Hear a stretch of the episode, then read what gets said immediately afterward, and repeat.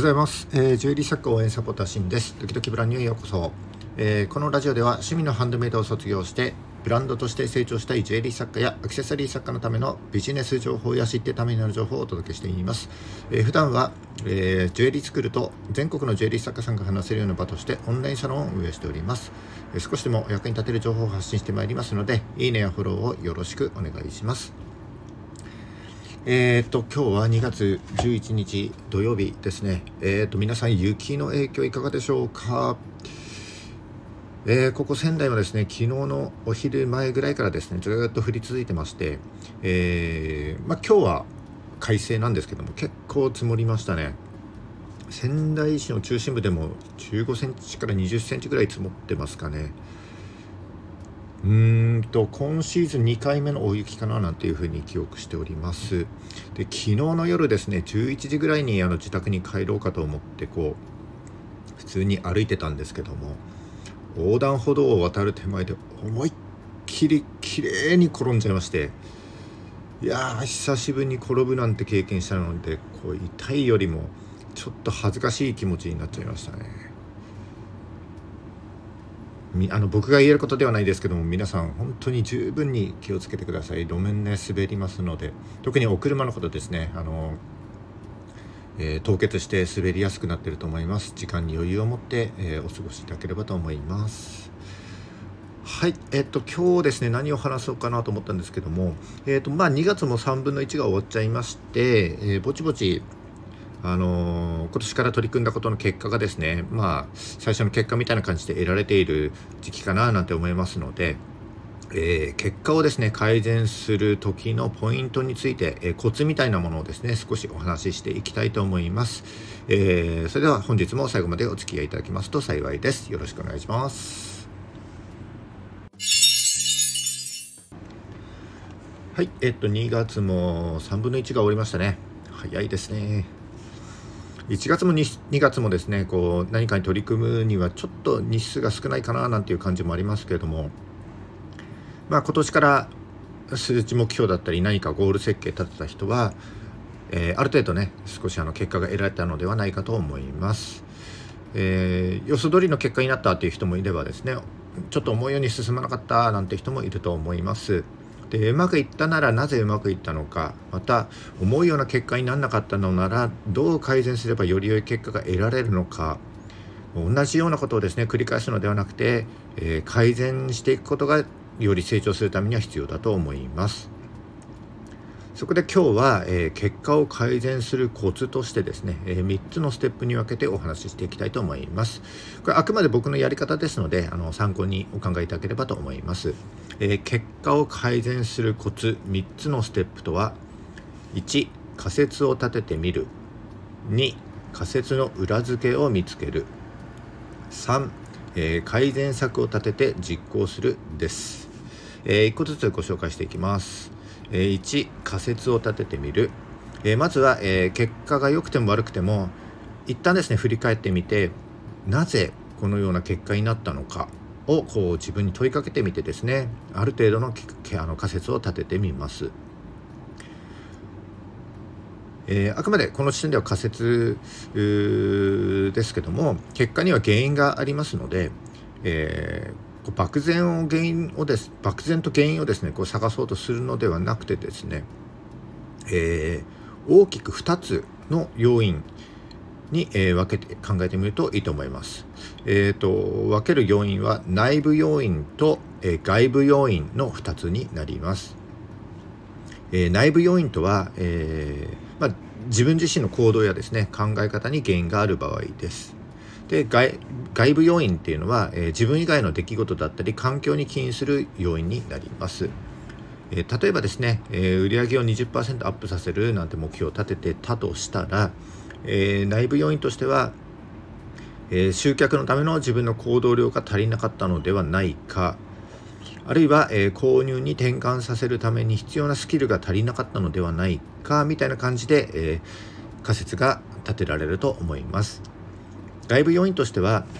まあ、単に時期的な需要の変動かもしれないし、えー、インスタとか Google のアルゴリズムの変動によってですね、まあ、アクセス数に変更があの変動が起きたのかもしれません。増減がですね、起こったのかもしれません。まあ、こんなふうにまずは大きくですね、内部要因と外部要因に分けて仮説を立ててみて、でもしですねその中で、えー、原因となるようなことがあれば、そこからまた分けてですね考えていくといいと思います。で次に、えー、にばんめが、えー、仮説の裏付けを見つける。仮説が立てられたら、えー、次にその仮説がですね正しいかどうか調べてみます。えー、憶測だとちょっとね危ないので、その仮説がこの仮説通りで合ってるかなということを、まあ、ざっくりとですね調べてみるといいと思います。で外部要因であればある程度こう情報としてネットから得られると思いますけども、内部要因っていうのは自分の行動や原因となっていることをですねこう自分自身で把握していなければいけません。例えば、えー、先ほどの仮説で行動量が足りないという、えー、仮説が立てられてたとしたら、じゃあどのくらい行動して、あるいはどのくらいの時間をかけてきたのかっていうのを把握できてないとダメなわけです。でもしですねこの時点で自分の行動量が分かんなければ、えー、この後対策を立てることもできませんので、えー、行動量を把握するための工夫もですね必要になってきます。これ例えばですねスプレッドシートにこう毎日あの書いてみるとか、えー、毎日のですねあのタスクシートみたいなものを用意して、それをいっかげつ貯めておくとかですね、そういうふうにしておく必要があると思いますね。えー、これが見えないとですね同じことを繰り返している可能性が高くなるからです。でまあこんな感じにしこんなよこのような感じで、えー、仮説をまあ合ってるかどうかですね検証していきます。はい。でみっつめのステップが改善策を立てて実行するです。えー、立てた仮説がですねまあどうやらこの仮説通りで、えー、結果に影響しているようだっていうふうに判断ができたら、次に、えー、改善策を立てていけばいいわけです。えー、まあね結果が思うようにいっていない場合はやっぱりですね何かを変えてみる必要があると思います。同じことをねやってても結果は変わりませんので、得られた結果をもとにですね仮説を立てて検証して、えー、具体的なアクションプランにた起こして、えー、改善につなげていくことが次の成長につながっていくと、まあ、僕は思います。であの中にはね多分あの仮説なんか考えなくてもいいんじゃないっていうふうに言う人もいらっしゃると思います。もちろん全然いいと思います。で僕が思うところでこう仮にですね仮説がないまま原因だけを調べようとすると、えー、次から次へとですね原因となり得そうなことが見つかってですね、えー、もともと結果を改善するっていう目的がいつの間にか細かな原因一つを解消するような目的に変わってしまうことがあります。えー、っとちょっとげ結果からではないですけど、例えばですねこういうことってないですかね。あの例えば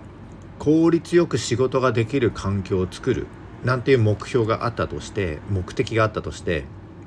えー、仮説を立てずに始めた場合はですね、まず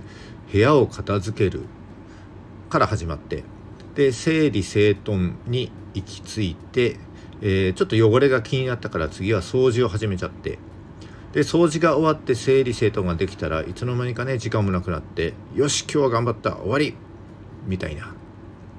本来の目的が達成できてないですよね。なのでもし、えー、効率よく仕事ができる環境を作るなんていう目的があったとしたら、えー、どんな環境ならこの目的が達成できるかなという仮説を先に立ててですね、えー、必要なものだったり物の配置や、えー、掃除すべき箇所をですねある程度こう決めた上で実行すれば、まあ、効率よくですね目的が達成できるのではないかなと僕は思います。この仮説から入る考え方をですね、えー、専門的な言葉で仮説思考っていうふうに言うみたいですけども、仮説思考ですね。えー、こんな考え方、仮説思考ができるようになると問題解決のスピードが上がるだけでなくて、速くなるだけじゃなくて、えー、物事の判断能力もですね高まっていきますので、まあ、試しにやってみてもいいかなというふうに思います。はい、ちょっと話がそれましたけども、えー、今日はですね、えー、結果を改善するコツについて、えー、みっつのステップでご紹介しました。まとめると結果を改善するみっつのステップとは、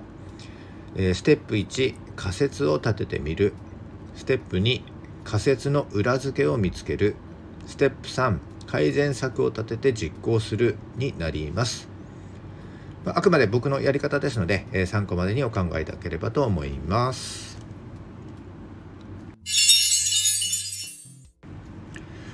はい、いかがだったでしょうか。今日は、えー、結果を改善するコツとして、えー、みっつのステップでご紹介いたしました。まあ、今回はですね、あのすでに何かに取り組んでいる人に向けてお話ししてきましたけども、えー、この放送を聞いていてですね、あの今年に入って何か始めようと思ってるんだけども、まだ行動してないなぁなんていうふうに思っている方は、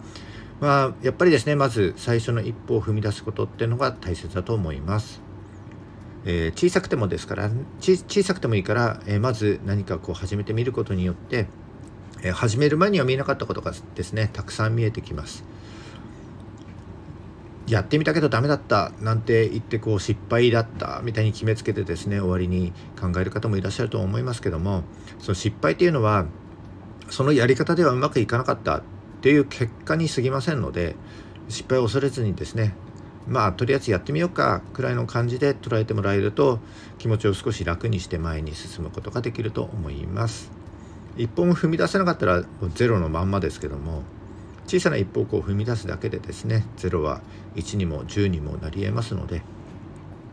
えー、これから何かね始める方は失敗を恐れず、楽な気持ちで、えー、結果を受け止めるくらいの感じでですね、えー、その小さな一歩を踏み出してみてはいかがでしょうか。えー、またあのすでに行動している方はぜひですね、今日の放送を参考にしていただきまして、えー、改善につなげていただきまして、次の、え